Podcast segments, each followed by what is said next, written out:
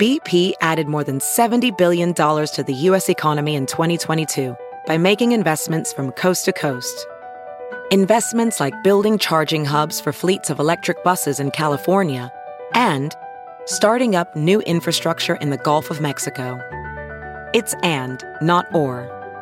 See what doing both means for energy nationwide at bp.com slash investing in America.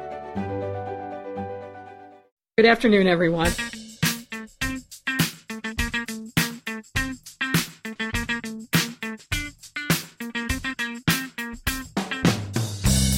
This Ben Joravsky Show, Benny J bonus interview, is brought to you in part by SEIU Healthcare, Illinois, Indiana, the Chicago Federation of Labor, and the Chicago Reader. Benny J, take it away. Bonus time in the Ben Joravsky Show as I speak. It's Wednesday, March 17th, 2021, St. Patrick's Day. And as I always do with a bonus interview, I uh, read what's a headline from the today's paper. I just randomly picked this headline, not so randomly. It's really on my mind. I've been talking about it all day. Moscow urged Trump allies to vilify Biden. Yeah, President Putin was at it again. It didn't work so well this time as it did in 2016. Those dumb Democrats in 2016, they believed anything uh, that Putin's computer hackers told him, and the result, in part, was uh, Donald Trump being elected president. But we're not going to discuss that today. That's just a tease. We're not going to talk about that. Instead, I got something historical to talk about.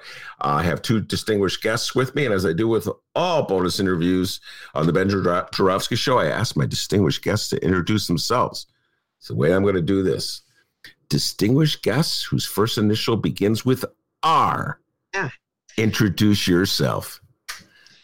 Okay, um, I'm Rosemary Feurer, and I'm a labor historian. I teach at Northern Illinois University, and I'm the chair of a project to get Mother Jones uh, the uh, sta- on a statue in Chicago, and I hope that's why we're here today. Very good. Uh, distinguished guest whose first initial is E. Introduce yourself.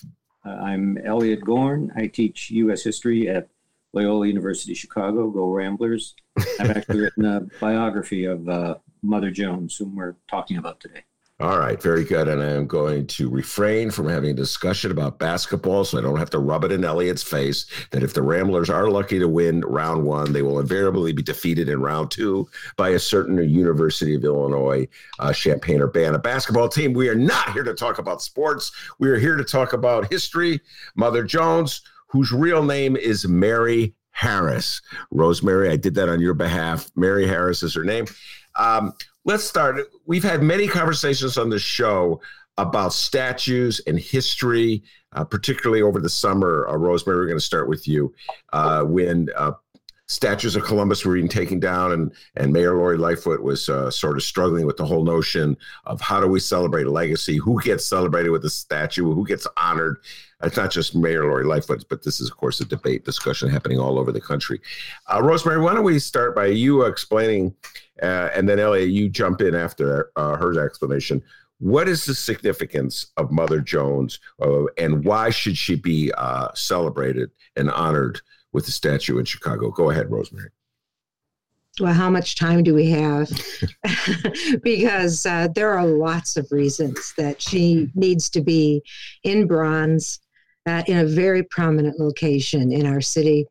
Uh, she w- represents uh, the history of immigrants, the history of women, the history of workers, uh, the history of people who built the city of Chicago, the history of those who struggled against the forces of uh, capital, the forces of power. Um, so, you know, uh, she represents the struggle against child labor. I'm just giving you some capsules here, but I hope we can have some time to, to dig into these. She speaks to this moment, as you said, of one of, of a time when we're saying, "Who are we as a people?" Right?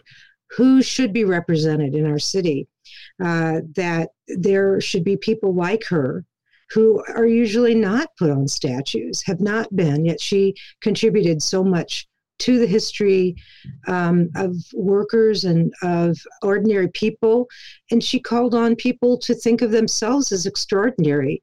You are uh, not nothing that can be, um, you know, discarded by those with power. You are somebody, um, and you should rise up and control the city. When, children were working in Philadelphia, right? She said, one day we'll take the uh, halls of power and we'll see that no child is crucified on the altar of greed. So I'm just, I don't want to take, you know, Elliot, you you go. Um, and, and as Rosemary said, we can go all day. Um, uh, uh, we'll talk a little about who she is. Pers- I'll talk a little about who she is personally. Let me just say that, you know, she's in an era, the end of the 19th century, the first couple decades of the 20th century. Something like three quarters of a million men mine coal. They make four hundred dollars a year on average. They're often have they're often paid in company scrip, not in American dollars. They're mine guards, uh, uh, taking away their rights as American citizens. These, this is, these are polyglot workers. These are black and white, Appalachian, immigrant. Um, and she does not accept this. She will not accept this. She is someone who will work in the labor movement, various causes for a really prominent, one of the most famous women in America for a quarter of a century, and now mostly forgotten today. And let me just say, we talk about pandemic today. Um, she uh, uh, she lost her entire family, a husband and four children, in the yellow fever epidemic. Hmm. Her family were famine immigrants from from Ireland in the worst years of the of the Great Hunger. Um, when she was a younger woman, she had a um, dressmaking shop in Chicago. She was burned out in the Great Chicago Fire.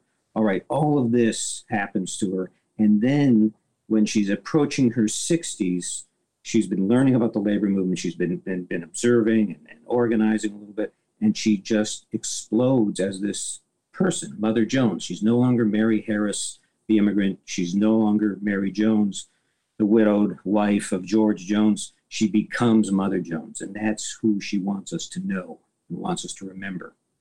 The mother right. of the, uh, just could, say, could I add, the mother of the working class. She saw herself as part of uh, that identity, somebody who would not protect them in a Jane Addams style, but organize and mobilize and uh, inspire them to be more than what society told them they could be. Rosemary, uh, I think most people, uh, if they know the name Mother Jones at all, they know the magazine Mother Jones, uh, and without realizing the magazine is named for a real historical figure uh, with connections to Chicago. So I just wanted to put that out there. It's a left of center magazine, a muckraking magazine uh, that took the name Mother Jones and just sort of took the spirit of Mother Jones. I'll talk about Rosemary uh, her connection, Mother Jones's connection to Chicago. She was born in Ireland, uh, but uh, she has a strong Chicago connection, which is why you think, of course, uh, she should be honored in Chicago. Go ahead, Rosemary. Yeah, well, I, I think as Elliot shows his book, Chicago helped to shape her, and it was radical Chicago or the Chicago of movements. You know, she, as uh, he said, it. She's observing. She said at one point that it was the Chicago fire that made her really start to think. It was the, uh, as you may know, the relief uh, that was supposed to go to the poor was actually withheld from the poor. And it was this uh, idea that they weren't equipped to use it. Uh, that well. So all these people were sending money to Chicago, and she said that really uh, was the formative moment for her. There were Irish and trade unionist organizing on the uh, at uh, at the places that they were cooling. So she went to St. Old St. Mary's Church, and in that moment, people were organizing. You know, they were talking to to each other, and I think that influenced her. But it took a long time before she became, you know, this seminal activist herself. But Chicago was formative. And then she took that out to the uh, country, across the country to Mexico. So she was, she saw this as a global movement. She took her heritage from Ireland, as you said, Mary Harris. She never forgot that somebody did that, the famine, you know, that it was an act of human. Um, greed that helped to uh, condemn so many people. So, you know, she was. It took a, a, while, and for a woman, you know, it's not a hospitable place. This country for a woman to set out and be decide she was going to become Mother Jones, right? That that's not fun, and it's not easy. And so the fact that she makes it and she becomes this figure is pretty notable. And Elliot, you can add to that. Yeah. Uh, uh again, just the, uh, uh, how remarkable her story is.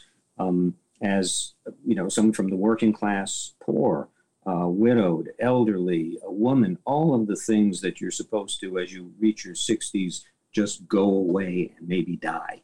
And that's exactly what she chooses not to do. Um, I sometimes think, I was thinking about it just today, that sometimes I, I wonder why, how did we forget this person? Because we don't really remember her as we should, as, as a great and notable American.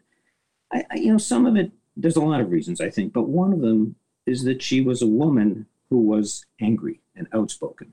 Um, she would not be quiet. She was out there. And, and everyone who comments, she was friends with Clarence Darrow and Carl Sandburg, uh, uh, with, with, a lot of important people, Mary um, and they all comment on, on her speaking style, this galvanizing electric style, and swearing and challenging uh, workers, uh, telling miners, uh, if you men, and if you, she, she even exaggerated her own age to make herself more vulnerable and more venerable.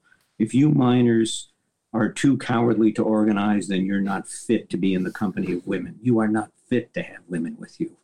Mm-hmm. Um, and she the wives. Did uh, I, I wasn't aware of this till Rosemary said this. So I'll start with you. Did she give herself the name Mother Jones? Did I get that right, or did somebody else say you are Mother Jones?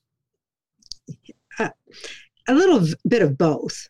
You know, I mean, people started calling her that. The first record I have is that um, in the, um, yeah, I think the most official is from the what was called the Coxey's Army. Um, you know, she became known as the mother of the army. And I think uh, my conjecture, and Elliot, we could debate this, but is that it was said that women shouldn't be in that march. So this was a march of the unemployed. It was all these men who were supposed to get jobs, right? And she had been an activist and uh, she implanted herself there. So it was easier to say if your mother, right, that it's safer. It's not as sexual, right? You're not going to be um, having sex in the tents if you call yourself that. So I think there were several women who called themselves mother in that march. And so it might have been that, but who knows? You know, I think Elliot's right that, you know, it also um, is something that gives her authority and uh, it becomes part of her identity. Um, but as he's also noted, I'm just stealing from him left and right here. Uh, you know, it wasn't that sweet motherhood. You know, it was the strong motherhood. And when people met her, it was like, wow, this is not be quiet mother or, or, a quiet mother or a respectable mother. This was somebody who said, you take what you can get and hold on to it. And you ought to have some self respect, you know, and not take the abuse of the boss. So I think that's, um, uh, you know, LeSueur said she she acted as though she came from the wounds of the people, and that's kind of another version of motherhood, right? Uh, not as a savior from above, maybe somebody who has that experience, right? She said, um, you know, I've uh, um, I come from a long line of people who have been exploited, abused, and because I have that uh, mindset, um, I, I, urge you to um, to resist that. Right. So, in so many words, she said that in, in in different ways, but not in other words as somebody who's a savior from above, and not to um, draw on this comparison too much like uh, a reformer, you know, but rather an agitator, somebody who thought that you need to do it, not me. I'm not, I'm your mother. I'm cajoling you, but you better do it. I'm not going to save you. Yeah, she um, there was an earlier Mother Jones involved in the labor movement uh, for the railroad brakemen, and she sort of was she wrote for the journal, and then sort of disappeared, and and then our Mother Jones sort of takes over the name. But I think I think it's probably not right to think of her as being being given the name so much as she started to insist on it, and workers accepted it and called her that. And then not just workers themselves, by by well into you know the ninth, the twentieth century, everyone refers to her that way. She signs her letter, letters that way. Presidents refer to her that way. But one of the things, one of the things I'd, I'd mention also about her is that is that she was funny. She was a tremendous performer on the stage, and she could get laughs. She, and and and and again, very disrespectful in ways that were hysterical. She referred to John D. Rockefeller, the great oil magnate, as Oily John. She referred to Theodore Roosevelt when she was angry at him Theodore Roosevelt, the great big game hunter. She called him Teddy the Monkey Killer.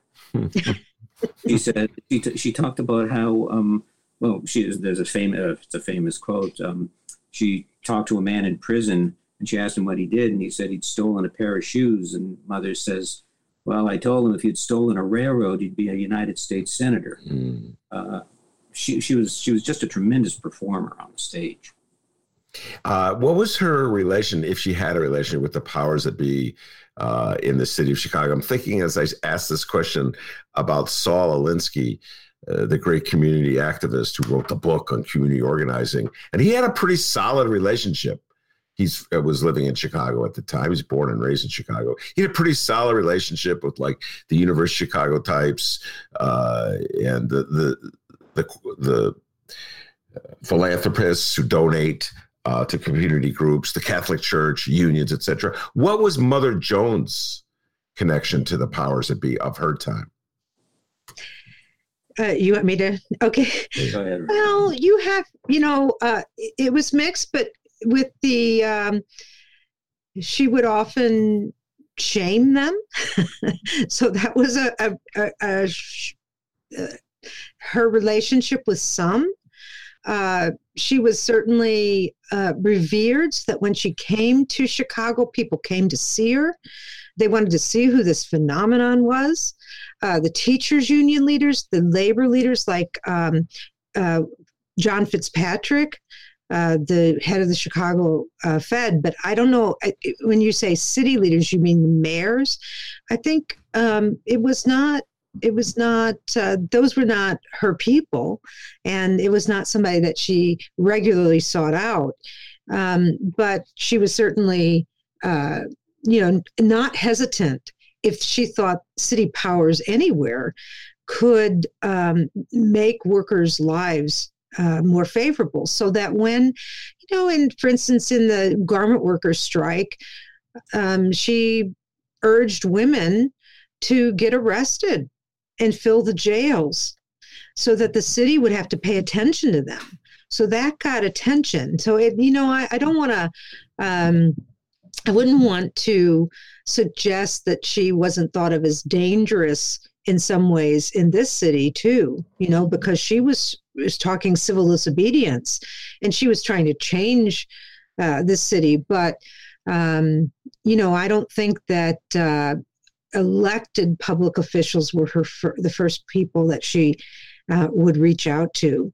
She always thought change came from below. Uh, she would try to get the elected uh, officials to do the right thing. So she asked the city officials, Why are you allowing these women to be arrested? Even as she's saying, you know, you need to be arrested in order to get attention to your struggle. Um, because that, you know, it's just like now, you know, we, we can see how hard it is to get a $15 minimum wage, right? It it's extraordinary that people endure and continue to endure, and that public officials can continue to endure, allow people to endure such horrible um, wages and working conditions. And so she she was, you know, thought change could come from below. Yeah, I think that's really I think that's really the key. Uh, uh, that that that's how she was oriented she really wasn't interested particularly. I mean, she would cajole and wheedle a little bit when she, you know, when she would talk about it, but she was not interested in making friends with um, powerful people. She was interested in organizing workers. Um, there was never a hint of condescension. Uh, I sometimes think about Dorothy Day, who was to be admired, and yet there is something a little condescending, maybe more than a little condescending in some some things in the Catholic worker movement. That was never there in Mother Jones. She was of the working class and she knew it and she presented herself that way.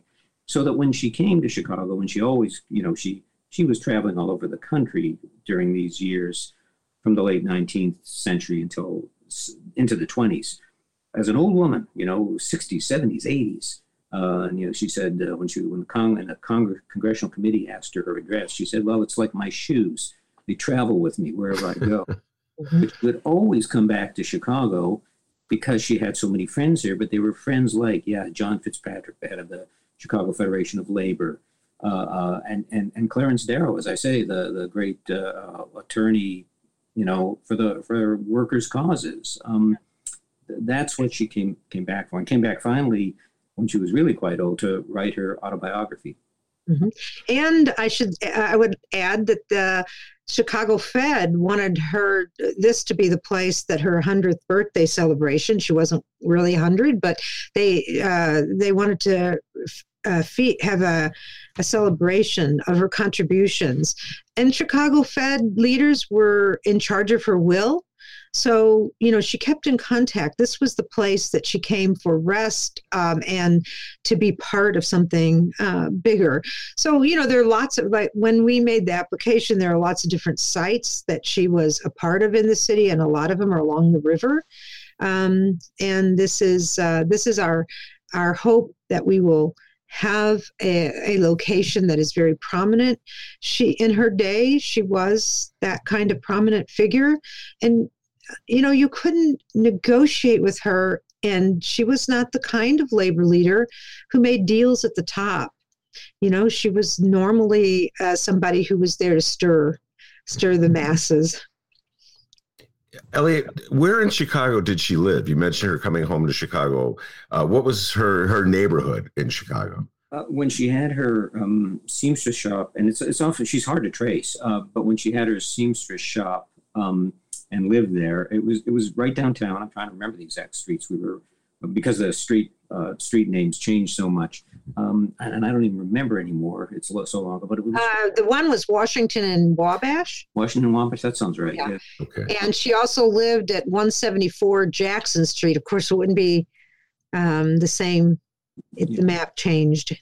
Yeah, but it's it's right in that area though. It's, it hasn't changed that much, and it's downtown. It's in the loop. It's that you know. It's it's it's that. Um, uh, that so she was right right in Chicago. She describes that when the fire came that that's where where she was, and then that's where she that's where she was for for a long time. You know, it's so funny. Uh, you, you've each now have mentioned the fire, and uh, let's pick up on it before we get into the specifics of what you want uh, the honor to be and where it should go and that kind of thing. But the way the Chicago fire is used uh, in Chicago right now. And this is me speaking. So if you disagree with me, Elliot and Rosemary, feel free to speak up. Your First Amendment rights. Uh, but the way that Chicago fire is used is an example of Chicago's resilience. That's sort of like the metaphor that a politician uh, is getting at when he or she, and Lori Lightfoot just talked about this in her inauguration speech. She goes, Chicago rose from the fire I've heard Ed Burke say this. I've had Richie Daley say this. I think Rahm Emanuel even said it once. Uh, he was reading a speech that somebody else wrote. And uh, so they always use it as a metaphor for how resilient Chicago is, how it can rebound from these uh, horrific blows that would knock another city out and they would just fall off the face of the earth, but not Chicago with these great leaders, okay? These great leaders of commerce and industry. About man, I remember when they were trying to get us to sign on to the Olympics. They talked about we rose from the fire. Rosemary, I detected in you a different a different metaphorical meaning uh, what the Chicago fire represented. And I just could not allow this moment to pass without exploring it. So, when you think of Chicago's fire, how it occurred, and what happened in the aftermath, what are some of the lessons that you take from it? Go ahead, Rosemary. Well, I think that, uh, you know, workers and working class people organized in the aftermath of that to the extent that uh, ordinary people were able to rise, it was collectively. and it's uh, you know I think in the nitty gritty there that there were certainly um, there were there was relief, there was um, people there there was generosity that came from uh, from that from other places, but we have to remember that in all these moments of crisis if we study, no matter where they occur in the United States or across the globe, people take opportunistic, uh, they, they take opportunities from that crisis, and those with power tend to have the most opportunities, and they tend to use. Uh, money um, and insurance and all sorts of mechanisms to rebuild in a in a way that organizes life in cities to benefit those at the top more than those at the bottom. And and if if people hadn't organized against that you know we it, it would have been much worse.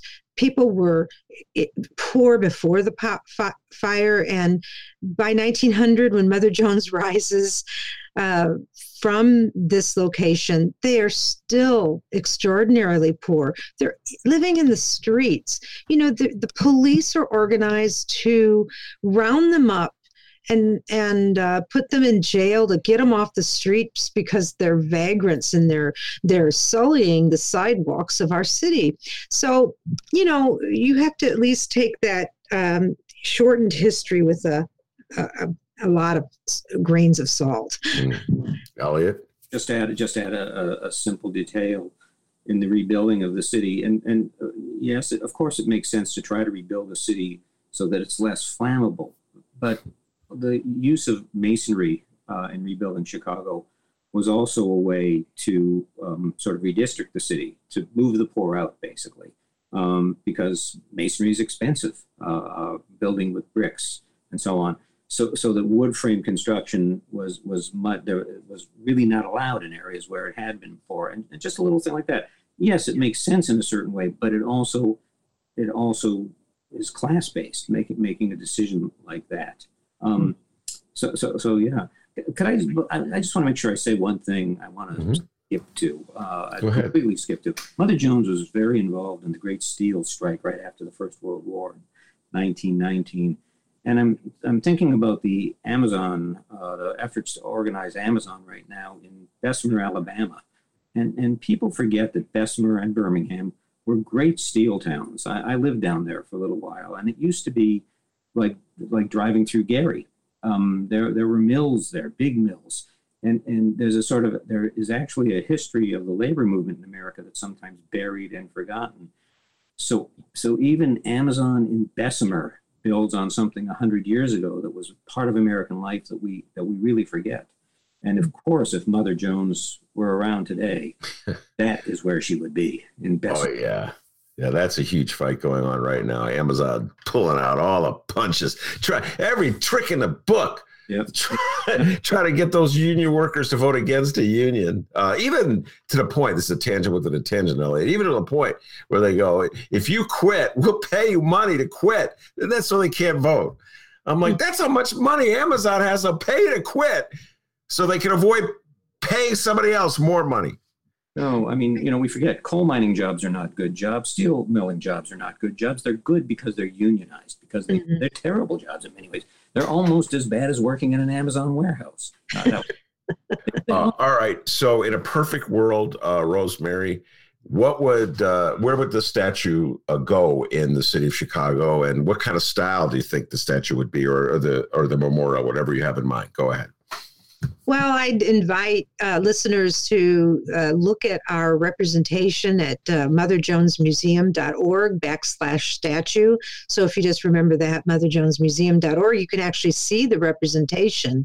Um, and the proposed site that we've presented to the city and will re present to the city uh, shortly because they're asking us to go through this again is at um, at Michigan um, and Wacker, just a, a, few hundred feet in on Wacker. Um, and it's uh, just to re- to remind people of where that's at. It's right across from Trump Tower. uh, but we, that was not in our consciousness at all when we thought about that. Um, that we, yeah. no, not at all. we, wow, Michigan and Wacker. I was looking I, right across from Trump Tower. So Mother Jones will be looking at Trump Tower, or showing him her backside. Uh, yeah, I got a better idea. Let's take the Trump name off of Trump Tower and put on Mother Jones. And bada boom, yes. bada bing, baby. Yes. We're all in favor of that. In fact, we think a, a street school could be named for her as well. But uh, you know, let's start with uh, that. It's uh, it kind of it, you know people are largely ashamed of that name being um, associated with yeah. Chicago. Uh, yeah, I'm putting my mind's eye now. trying to go to Michigan uh, and Wacker. It's actually uh, to the east of the Trump uh, Tower. What's there now? and that's where they turn the river green near there anyway is where they turn the river green maybe people have been there for that occasion but it's uh, near the it's uh, near state street it's like in between yeah between uh, between uh, michigan and dearborn along wacker on the riverside of wacker uh, the um, uh, there's the um, her cups uh, statue is not far from there the of course the old sun times was where trump tower is now so in in in right in that area, right in right in that area would certainly be this. There's a lot of city people there. There's a lot of tourism there. It would be a great place to bring school kids, uh, you know, to you know talk about the city and labor and Mother Jones and the river and so on. So, yeah, it would make a lot of sense. At the Vietnam uh, uh, Veterans Memorial, uh, it's not far from there uh, either. That's a whole other struggle that I've written about a few times. Uh, what's the city's reaction been so far uh, to this notion, the idea, the suggestion of putting up a, a monument or memorial statue to Mother Jones? You and me, Rosemary. you go, Elliot. Yeah. Um, it's it's it's not. It's been. We haven't gotten much of a reaction in, in a certain way. There's this new uh, commission, uh, the mayor's initiative, and and we take that as a good faith effort to think about um, who should be represented, and, and we are doing our best. We we've actually raised a lot of money. We raised almost hundred thousand dollars from labor organizations, Irish organizations, women's organizations, individuals um, from from a lot of places. Um, the Irish government uh, has has actually helped us help to fund this.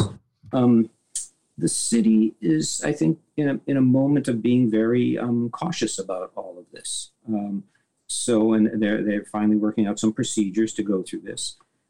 Uh, where the commission is, um, uh, it seems to be a fair-minded people, or at least people with ears open. It's heavily artists, which is interesting. It's sort of well, artists know how to you know how to create memorials and statues and so on, but I'm not sure what I think of them being the ones to decide what goes up. Um, uh, but that's that. Maybe that's just me. Um, yeah, I think w- when we met with them, that we, you know, we had an initial approval of this site from lower um, level officials, and it had to go up the chain with the old procedures.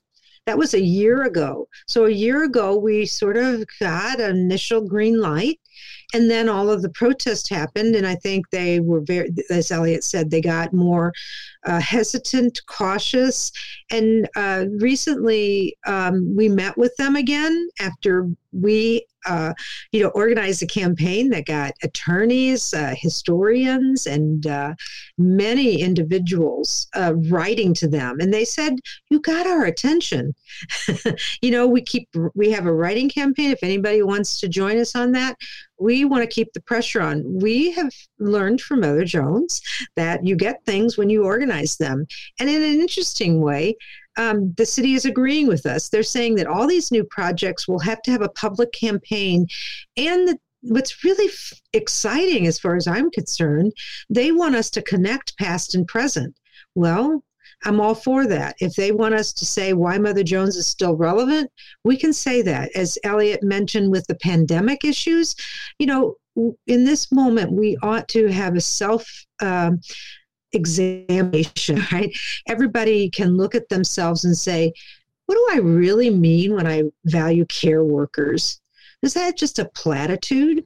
Or mm-hmm. does it really mean that they can empower they can be empowered? And mother jones would say would she would slap us for giving these platitudes she, you know figuratively and probably literally right? Mm-hmm. And say you know shame on you if that doesn't mean that you're going to pay these people and not only pay them but not call them heroes give them the power to make decisions over how they can best care for people, how they can be good teachers, right? Give those people who have to work in a situation like this. And why doesn't it apply to all of time, right? She always felt that those closest to the work could probably deploy the skills the best. And that angers people sometimes, but I think this pandemic moment makes us ask these questions how do we begin to have a more hopeful future those power equations are everything in the hopeful future so when they ask us to connect her to the present I hope it doesn't aggravate them. I hope it inspires people to say, yes, we need somebody like this represented on that statue. And I have to say, Elliot and I both hear from school children when young girls and boys they see somebody like Mother Jones represented on a statue, are represented in history, they get excited and they say, Why? Just like I did years ago, why haven't I heard of this person? Or Elliot may say that. The kids say the same thing. So she can inspire another generation. Uh, we need her in bronze. All right, very good. Uh, that was well uh, put, Rosemary. Uh, if people want to get more information about your project, if they want to make contributions, uh, where where can you go? Where can they go? Direct them to the proper source. go ahead. There's a donation page at the statue page on MotherJonesMuseum.org. Or if you just we also have a Facebook page, Mother Jones Lives, and um, Twitter, Instagram. If you just Google uh, um, Mother Jones statue, it'll. Yeah, thank you. Yeah, all you have to do is you'll go right to it. All right, uh, Elliot and Rosemary, thank you so much for taking the time. Uh, you, I was already convinced uh, but you convinced me again. Uh, so uh, let's get that statue up. Yeah, I, am with you 100%. I would, if you gave me a choice, statue or $15 an hour a minimum wage, at the moment, I would take the minimum wage. Okay, yeah. just say it. So I don't want the statue. I don't want the powers to be all right, Ben, here's the deal. We'll give you that statue, but the guy still 725. No, sorry. I'm still holding out for the $15 an hour. Exactly. Uh, Thank you. All right, very good. Elliot, Rosemary, thank you very much. Thank uh, you. I'm Ben. I'm Ben Joravsky. Take care, everybody.